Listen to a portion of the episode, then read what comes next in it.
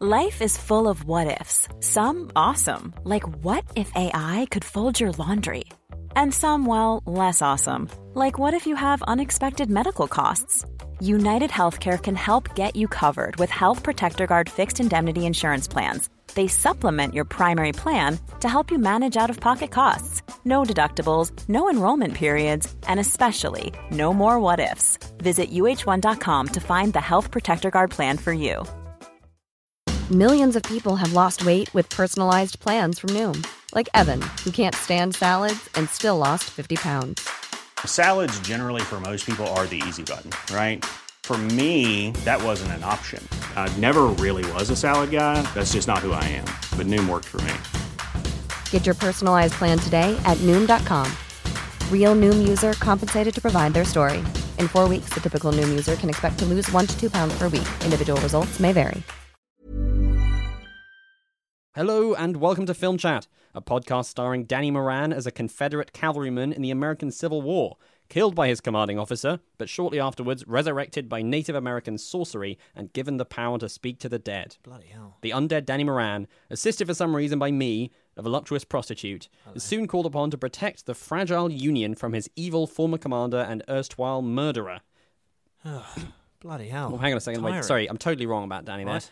I've, I've confused him uh, with a zombie cowboy, Jonah Hex, Oh, man. from the 2011 uh, Josh Brolin flop. Kind of excited. About In fact, he's just a normal person sitting around and talking about films with me, Sam Foster. Hello. On this episode of Film Chat, we turn the madness dial up to maximum and take a left turn down the angriest highway we could find when we review Mad Max Fury Road. And then I review my uh, favorite film, Pitch Perfect 2. As a big Pella fan. Is that the jing? That's the opening jingle for today? That's the opening jingle. Uh, we also take a look at the latest projects from David Lynch, David Brent, Danny Boyle, and Denis Villeneuve. And there's just enough time for me to do my retelling of the Epic of Gilgamesh, which, despite being twice as long as the original, Katie has assured me will make the podcast. Hmm, that sounds interesting.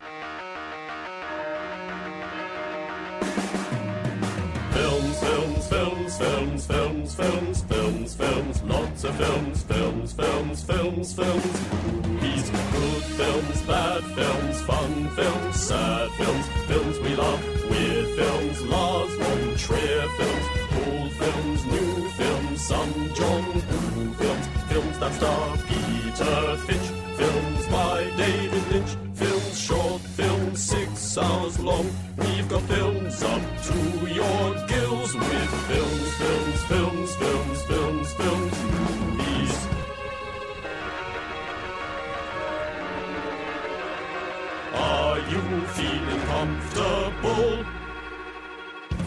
chat has begun. We got a message from Chris last week about Mad Max Fury Road, which we'll be reviewing later in the show. Chris says, Hi, film chat, whoever you are. I swallowed all my masculine anger and went to see this film tonight. Here are my manly thoughts. It was great, relentlessly exciting, raising the stakes time and time again. Just when you think the action is about to die down, it cranks up again. For me, it's just the right side of exhausting.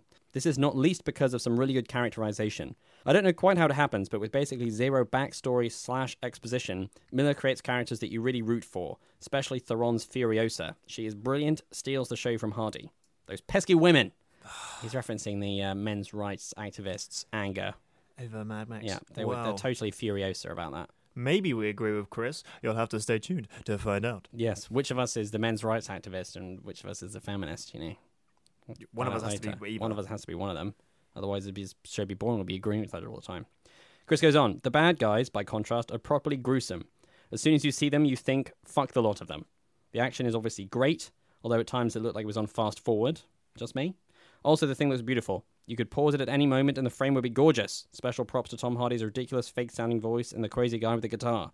It may go down in my estimation over time, but right now it's got me madder than a March Max. Bloody hell. Better have a cup of tea and off to bed. Enthusiastic response from Chris. Big thumbs up from the Chris man. On a similar theme, Dougal McQueen has come onto the scene. I don't know what I'm trying to do. Spontaneous rap. Uh, he says the following Dear Film Chat, some advice. I'd quite like to see Mad Max Fury Road. I love petrol and sand and heavy metal and seeing big trucks go arse over tit, but I'm worried about all this talk of it being feminist. I hear it's got Carl. I hear it's got Karl Lagerfeld catwalk style slave women and a milking room for pregnant lasses. Sign me up!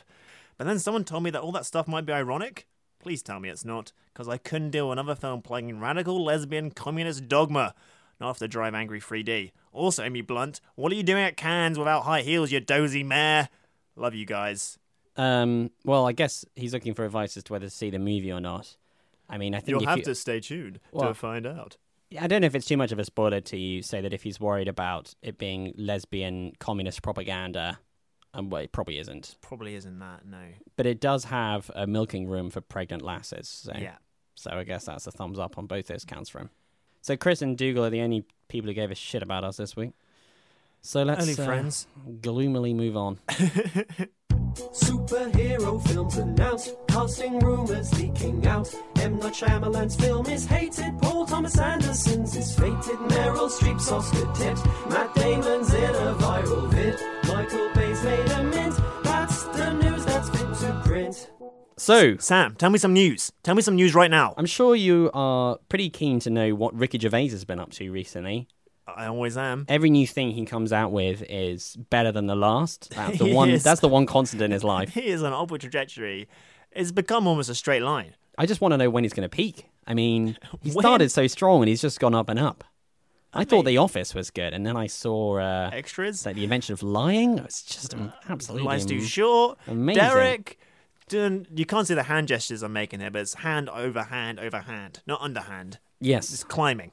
Yeah, abs- he's just climbing hand over hand. So Ricky Gervais is going to be back on our screen soon uh, with a um, big screen take on his David Brent character from The Office. Fantastic. the man who made him. The uh, the movie is currently titled Life on the Road, and it's set for an August 2016 release in the UK. So you've only got you know 14 or 15 months or something like that until it uh, Marvelous. until it arrives. Count down the day, Sam. On tenterhooks, the press release for this film reads as follows Now, working as a rep selling cleaning and ladies' personal hygiene products up and down the country, Brent hasn't given up his dream of becoming a rock star, or more specifically, singer songwriter for fledgling rock band Foregone Conclusion. As he assembles a group of mercenary session musicians, a ta- that's probably great. Like, that's a gold mine for hilarious minor Yeah, characters, right? yeah. A talented sidekick for street cred and an overpriced yet underwhelmed tour manager, he embarks upon a self-financed UK tour coming to a venue very what? Coming to a venue near every major city near you. So, Oh, I see. are we excited for this? I mean, Mm-hmm. The Office was actually pretty good. The Office was Obviously. is brilliant. Office is great. Ricky Gervais is like the M Night Shyamalan of comedy, right? Yeah, that's he's a good- done, that's a good way to Every describe time him. he's, every project he's done subsequently has been slightly less, despite what we just said.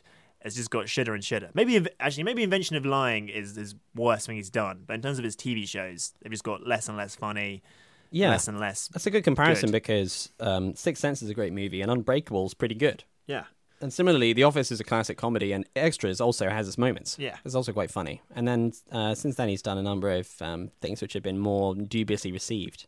I haven't really been like uh, following his career too closely, actually. But mainly, I've just seen him on talk shows and things like that, being quite irritating. cackling. yeah, his ca- I, his cackle is too annoying. He's got a he's got a David Brent character cackle, you know, but he uses it in real life. Even if he had announced this right off the office, when his opinion of his comedy is at its highest, it still seems like a bad idea.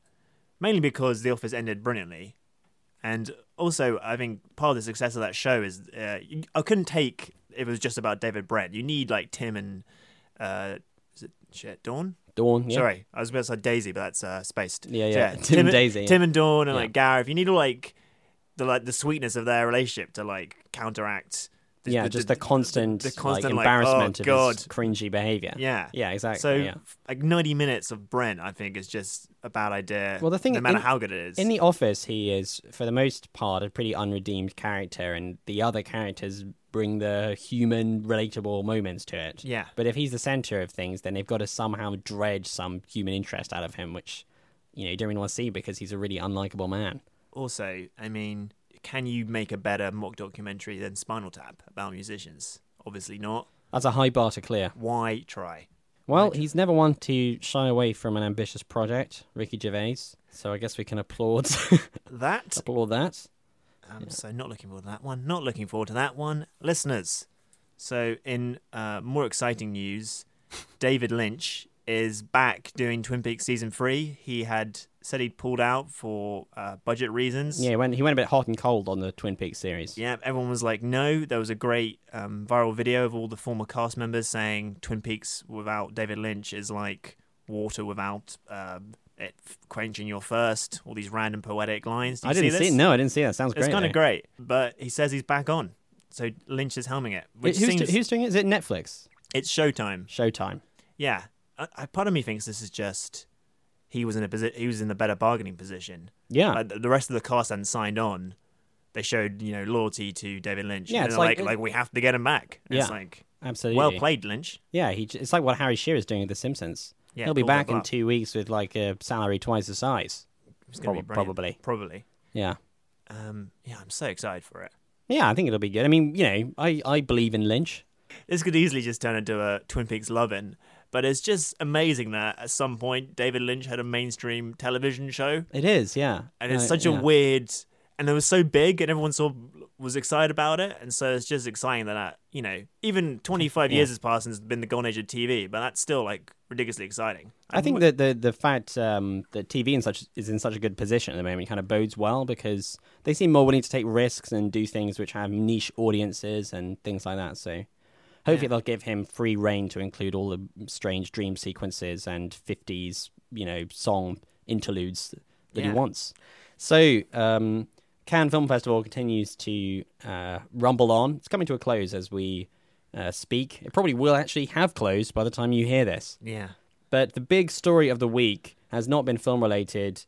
It has been dress code related. yep, There was some reports of uh, women being turned away from I don't know a premiere, premieres, the red carpet, premieres the red carpet for not wearing high heels, awful. and a great deal of furor uh, was caused by this. People were like that's incredibly sexist, which obviously it is.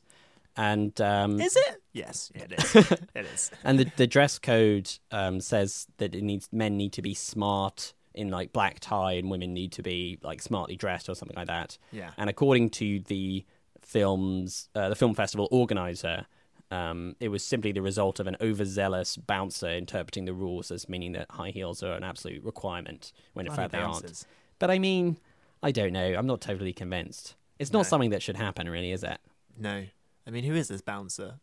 Why is he, and how long and hard has he studied the dress code Yeah. and interpreted it? Maybe it's just that he's looking into the, he, you know, he looks into a woman's eyes and he there's no sign of like pain or discomfort, and he's like, obviously she's in flats. Maybe he's like, that's not right. I'm looking at your ass, but it could look better. And Emily Blunt, who's the star of uh, one of the movies there, was protesting about it. Unfortunately, she didn't then like wear flats in protest. Yeah. And there was some talk as well that um, her co-star and director in the movie that she's doing there, she's doing a movie called Sicario, directed by Denis Villeneuve and um, co-starring Benicio del Toro. There was some talk that the two men were going to wear high heels to the premiere of that movie, Oh, cool. but then they didn't, which is a bit lame. Speaking of Emily Blunt, we had her chicken noodle soup last week. It was absolutely delicious. Yeah, I'm sure our listeners have been very keen to find out what we thought of Emily Blunt's chicken noodle soup, which It we was really good. it was guys. it was really fantastic. It was really fantastic. Yeah, it was a real treat for me. So I want to thank I want to take this opportunity to thank you, Danny, and to thank you, Katie, for preparing that soup. Don't thank me. Thank Blunt. And I want to thank you, Blunt. so principled, feminist, excellent cook, the perfect woman. Feminism is obviously going to be a bit of a theme for this episode because of the It's always a theme coming up. when Film Chat is talking Yeah, because we are just not dicks. we're progressive champions. um, No, don't don't snort. Uh, we're derisive- fucking heroes. Don't snort derisively like that Katie. It undercuts me, but We're really important to the we're re- feminist conversation. we're just really important, aren't we?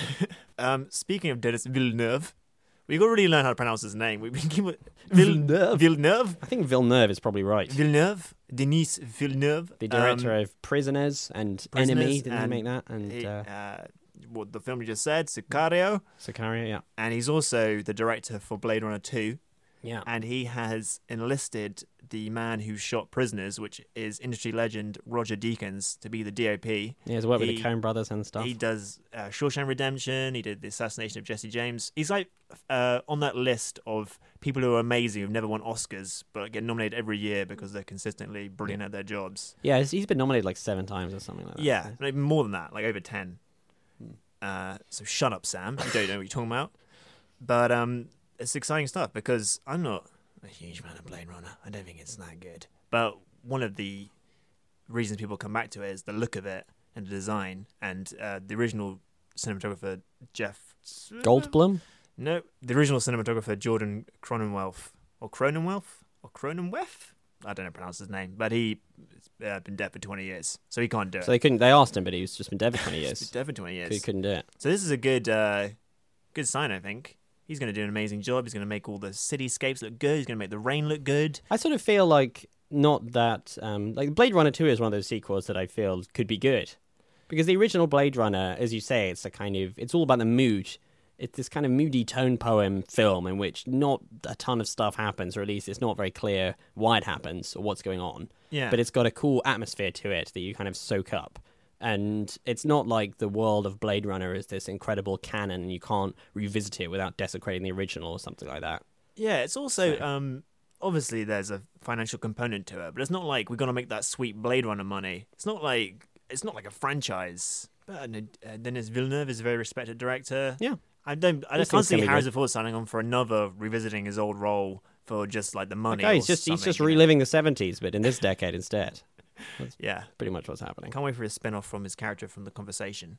It's going to be a great movie. I want to see um, a sequel to Frantic. He just still can't find his wife. How about it's Air Force One Two, but he's like on the presidential. Is like, it called space... Air Force One Two? Like Yeah, like a sort of roadie testing a microphone.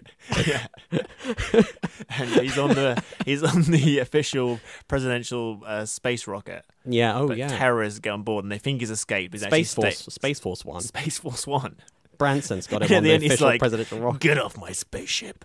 And he blows Gary Oldman's son. I, pre- I presume. What? Oh, what? Gary Oldman can't be in it. well, he Why got can't he killed. be- He, was the villain. He got killed in the first one. So I'm I'm just figuring ahead that his son's avenging his father's Father's death. death, yeah. So they get Gary Oldman's son. He's actually got a son. So I, mean, I don't know if he acts. So he has a son in real life. So Yeah. That, so that makes perfect sense. This get film. Alfie Oldman um, to be in the movie playing the son of the character his dad played. Yeah. And Harrison Ford kills him in space. Yeah. That sounds much better than Blade Runner In Two. to be honest. space, nobody can hear the Star Spangled Banner, but I'll still sing it. Beautiful. But I'd still call it Air Force One. Either Air Force One Two or Air Force One A. you know? Space Force 1 2?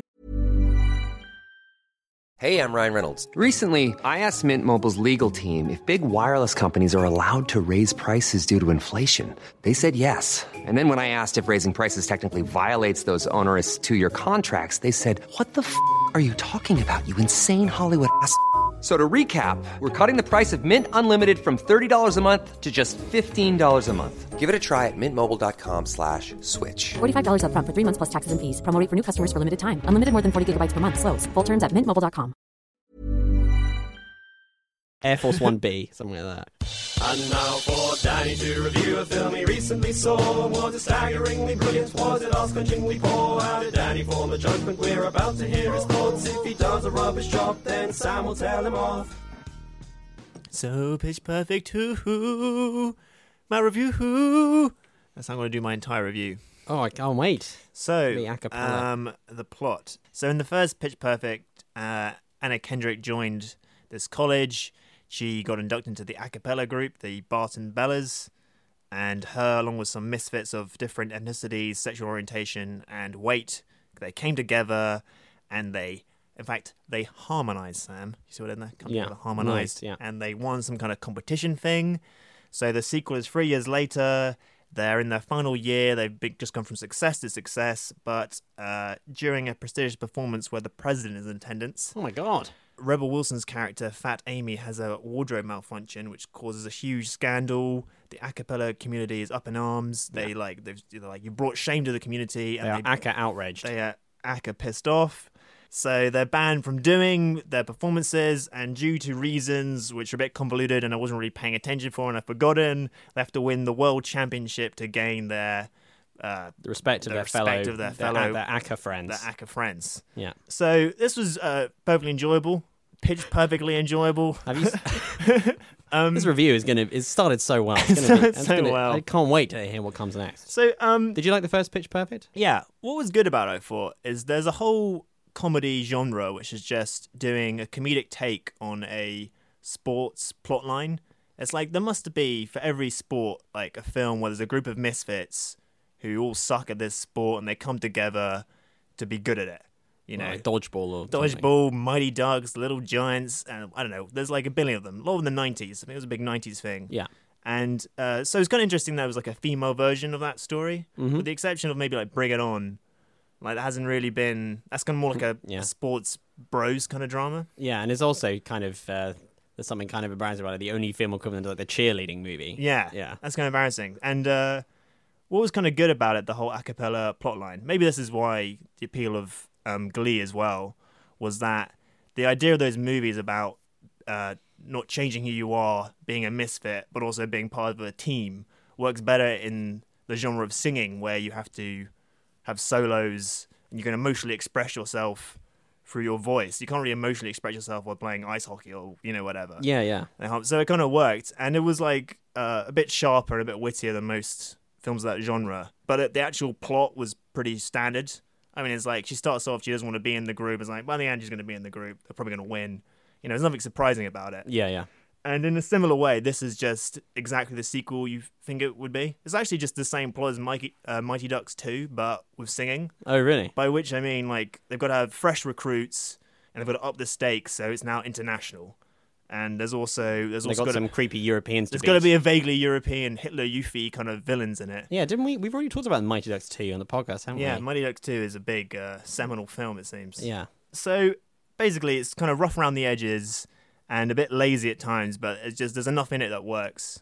The performances are really charming. Anna Kendricks is really good, though she's slightly too old for it now. I feel like she should be playing like adult women. Yeah. she's still she's like school. 29. Yeah, yeah.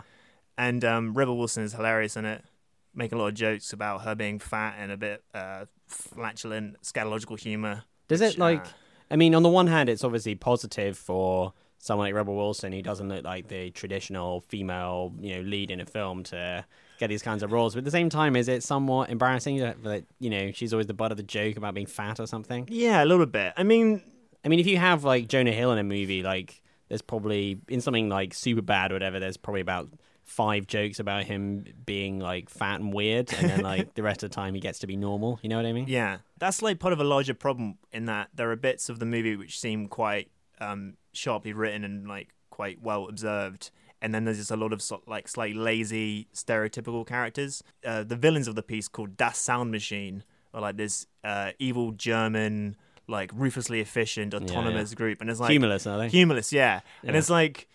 They literally just thought, wrote that word like German group Das Sound and that's as far as they went, like bothering to think of jokes or that thing. And it's a bit like, oh, it's the lazy German stereotype. And it's like the rest of the movies, there's like a lot of inventive lines. So you're like, why isn't that level of wit extended to Natural like- stereotypes. well, like they're just part of the plot, you know. They're just Yeah. there for plot reasons, so they don't really bother thinking of anything imaginative with that bit of the movie. Right. And similarly, there's um, this quite laboured joke about one of the members of the group being uh, she's in fact Guatemalan, but they keep on calling her Mexican. and She's always making jokes about how she's going to like die soon and how her childhood was terrible, and it's like, ah, you know, we, Yeah, you know, and then like so it's a bit inconsistent. And also, there's just like no real stakes. It's like it has the problems all sequels have in that like they've just sort of done the emotional arc. So it's just like the band's back together, but they never really broke up. It was like every scene was like this isn't surprising at all, but it was kind of they're perfectly charming cast, and it was like an all female cast was kind of interesting. And it's directed by Elizabeth Banks, right? She's really funny in it. She plays the commentator of the a cappella group. Yeah. and she's like constantly being paired with this incredibly inappropriate Is she man. doing? Is she doing the same voice she does in the Hunger Games series? That would be that would be the best thing. if only. Um, there's very little to say about it, really. As you probably, t- probably tell, it's exactly no, the movie. very. It was an excellent, excellent, concise review. I've heard like a lot of reviews of um, they're a bit down this movie, and I think if I had been like a really hardcore fan of Pitch Perfect, I would have been perfectly satisfied, but maybe a little bit disappointed because it hasn't really done anything new. Yeah. But I don't really care enough, so I was perfectly happy just to sit there and laugh at all the good jokes and sort of roll my eyes slightly at the slightly shitter jokes. There's a good joke about how the German team are really perfect, and Anna Kendrick tries to like they have like all these sort of um, trash talk to each other, but uh, they keep on complimenting them by mistake because they're just too perfect. I don't know. And I was like, that's a funny running joke. And then there's like the Mexican woman who's constantly talking about a deprived child, and it's like, ah, what are you doing, movie? It's like, how can you be aware enough to make jokes that funny? And then, you know, I I'm just repeating myself. Ooh, time for a from all the film chat. Have a cup of tea, maybe make a quick snack and telephone a friend so you know where she's at. Right, that's enough now. Back to film chat. Right. A movie with even more women in it this week could it have happened.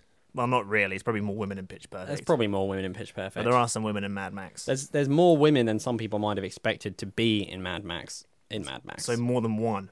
Yeah, so Mad Max Fury Road, that's obviously the big movie of the week, although it, it opened below Pitch Perfect 2 in the US, um, much to many people's surprise.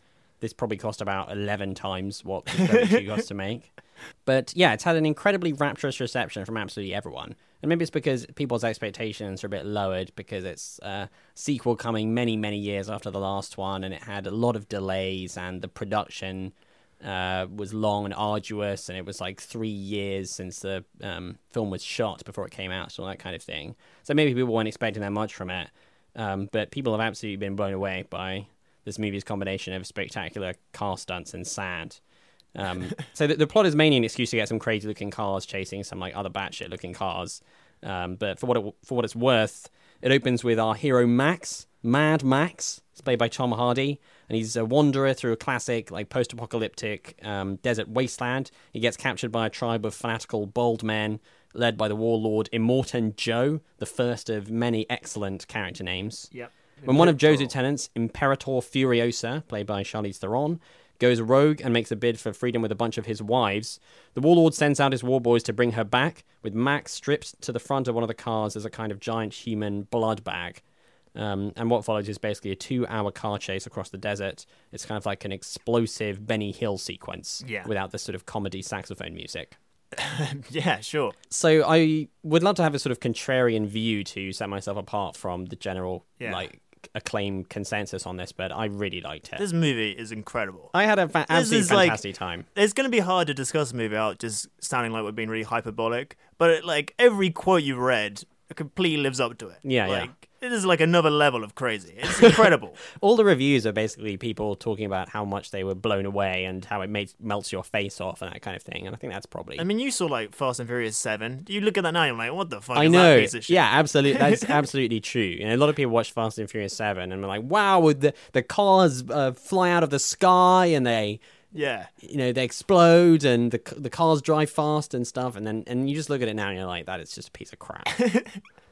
this is yeah, this is basically the best possible answer to Fast and Furious Seven you can imagine. If there's any justice in this world, this would surpass it at the box office, but it obviously won't because that made all the money In the uh, world, in the world, so people no don't money. people don't have any left Yeah. to pay to go to see this one. Unfortunately, Vin Diesel has most of the world's uh, wealth. yeah, he's most of the world's reserves of wealth are now. It's either it's like Vin Diesel and like Qatar. That's pretty much where they are.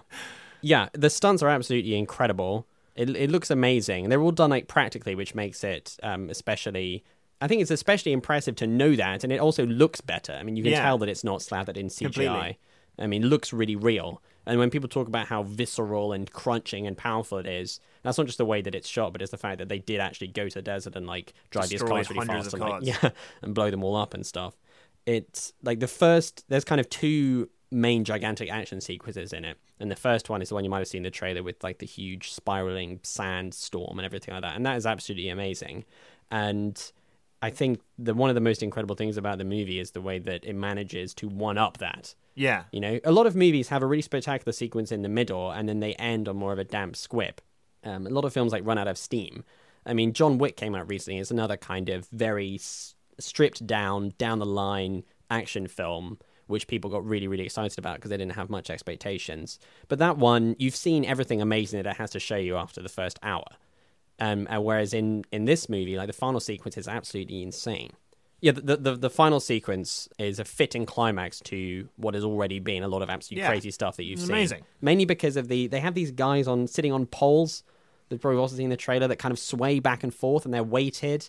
And it's got this amazing, like, it's working in so many different directions because like the cars are driving forwards, people are clambering all over them, all these people are swinging about on poles. It's been described as a kind of Cirque du Soleil meets like demolition derby type thing, which you know sounds silly, but it looks it's incredible to watch. You Yeah. know? it just it's just absolutely spectacular to watch, and it's so much fun that you know it's like it's like great. You know, I'm on board with that. That's not a bad thing for me. So I was also impressed by how much there is going on visually. It's not just about the um, choreography of all the stunts and everything like that. But it's a very, very inventive looking film, and they put so much design into all the cars and all the different characters, and things are constantly appearing on screen for like a flick of a second, and they've all been. It's like there's a lot. It's very rich, and there's like a multitude of these bizarre characters and vehicles. Yeah. And all the cars are like there's some unholy combination of six different things from a junkyard that have been like thrown together. And uh, there's a huge amount of variety and like size and everything like that, and all these insane characters who have these um, very interesting names that you can see flicking past in the credits aren't really referred to. And they they kind of in, invokes this idea that it's this whole rounded, strange person with a backstory that you don't really find out about. You just kind of see them, you just glimpse them. Yeah, well, like one of the um, great strengths of the movies is how like lean it is. Something like Chris was saying, how you doesn't really have exposition or whatever, and it's like it's somewhat broad strokes in the characters. Like the warlord is like pale, covered in like pusses and boils, drives a horrific spiky car. Is like that's obviously the bad guy. Yeah, yeah. Uh, He's like got he's got a creepy sounding voice Yeah. and like he's got giant teeth and yeah, the hero is like a handsome dude who seems quite normal-ish. It's yeah, like by comparison. Yeah, and like uh, the other hero is like this badass warrior woman. It's like you know, like I think he said he wanted to make a film. You could um some Hitchcock quote where he's saying you make a film where in Japan they wouldn't need subtitles. You just it's- understand it. Yeah. Yeah, it's definitely there's something quite pure about how uh, visually told everything is. Yeah. you just follow everything. You know, you if you just didn't have any dialogue, the movie wouldn't be that unchanged in a way. Yeah, Like, n- I mean, narratively, it is a very simple film.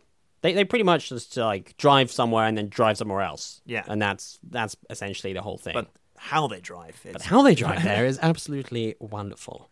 Um, but having said all that, I think that um, although there's not a whole lot of narrative there, it's quite neat the way that it's handled. and uh, yeah, I mean, you're not watching it for like waiting for the incredible plot twist at the end, but it's just not that kind of movie. You know, it doesn't need that. But it, but it kind of hints at all these.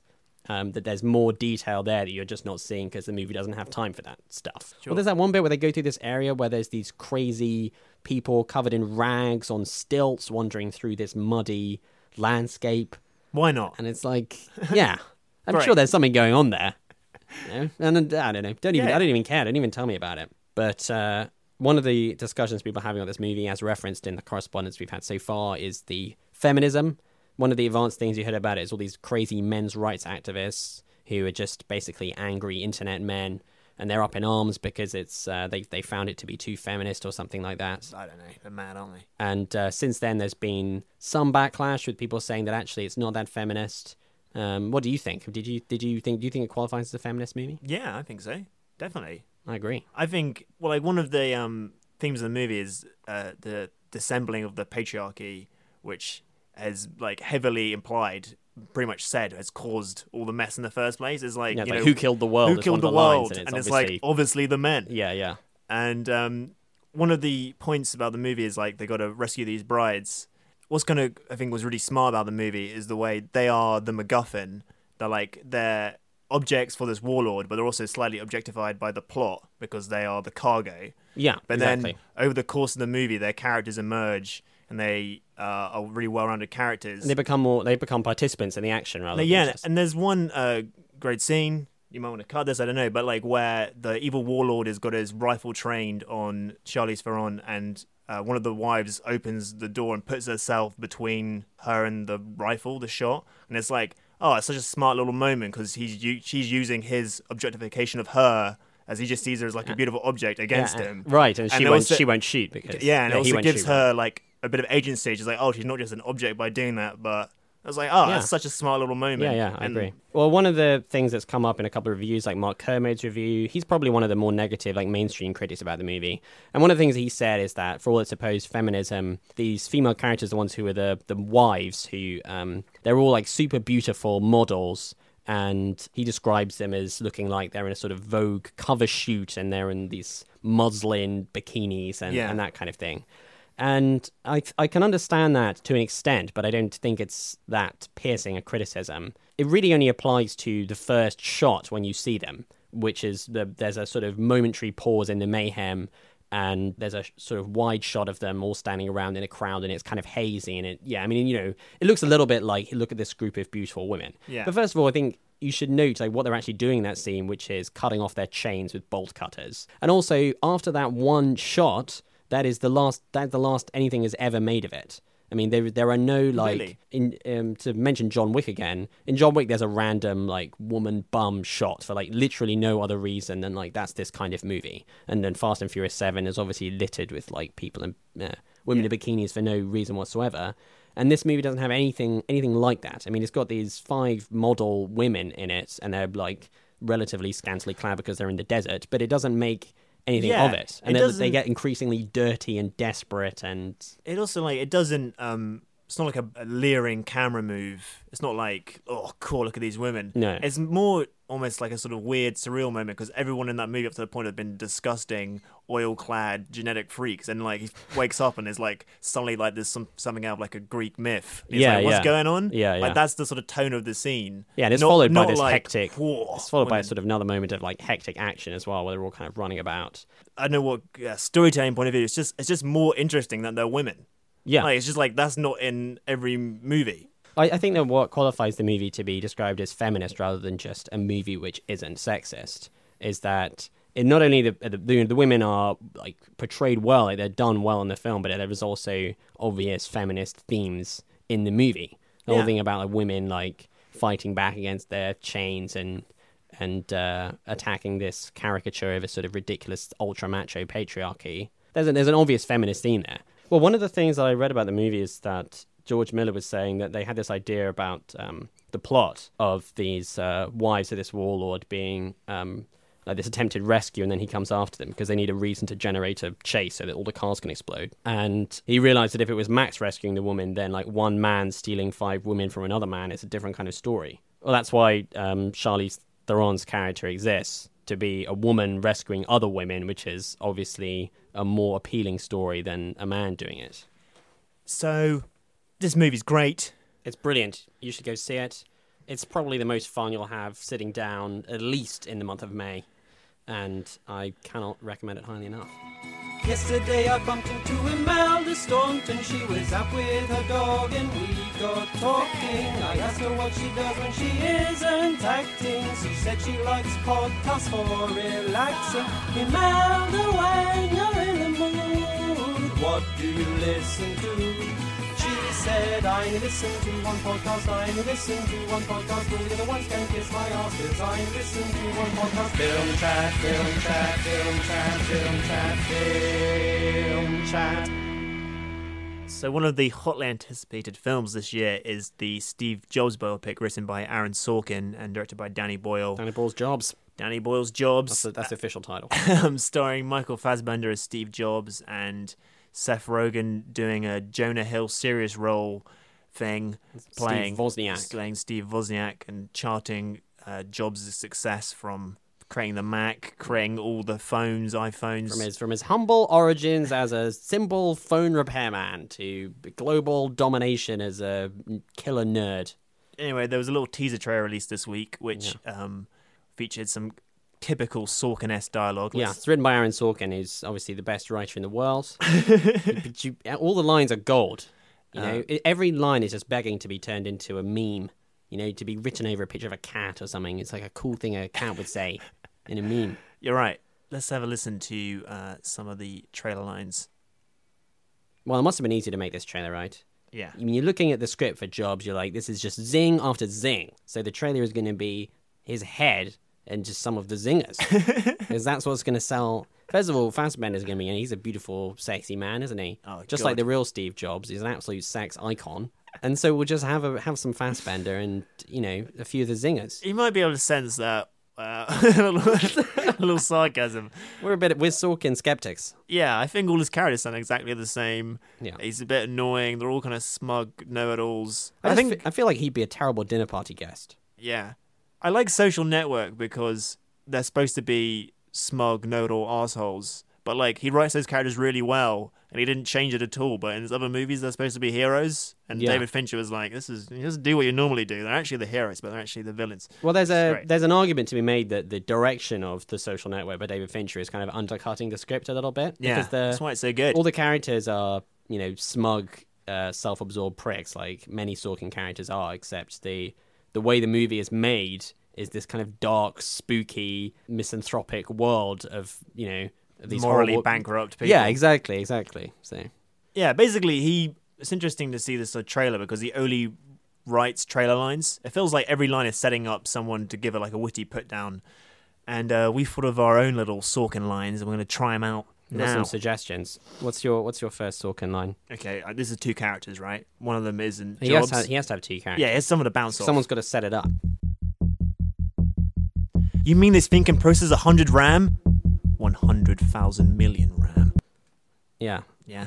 See How about there? a scene? Scene they're talking about what goes into microchips, and Jobs says something like, uh, "Silicon is the second most abundant element in the Earth's crust, and most of the time we just use it to make dildos." Ah, that line. How about. This is so incredibly great. What is Steve? Everything I do. Okay. How about if you had invented Max, you would have invented Max.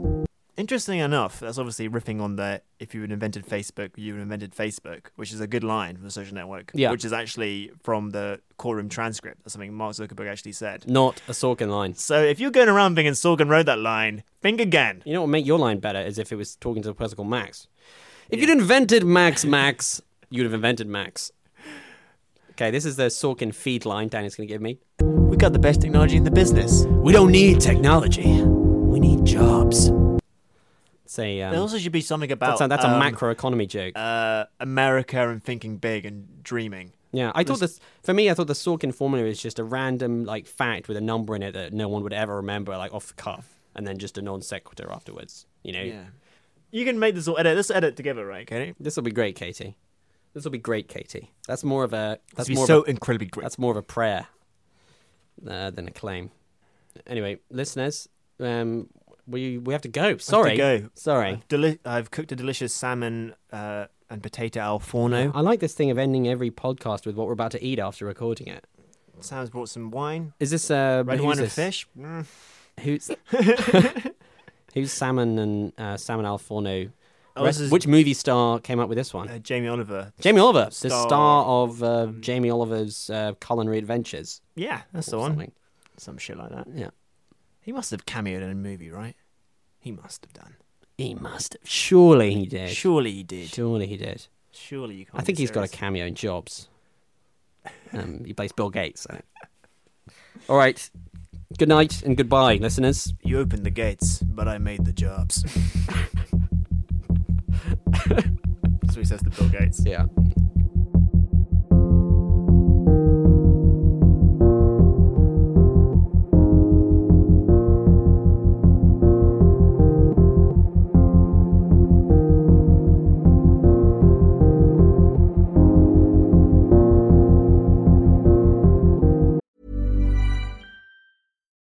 When we're on a budget, we still deserve nice things. Quince is a place to scoop up stunning high-end goods for 50 to 80% less than similar brands. They have buttery soft cashmere sweaters starting at $50, luxurious Italian leather bags, and so much more.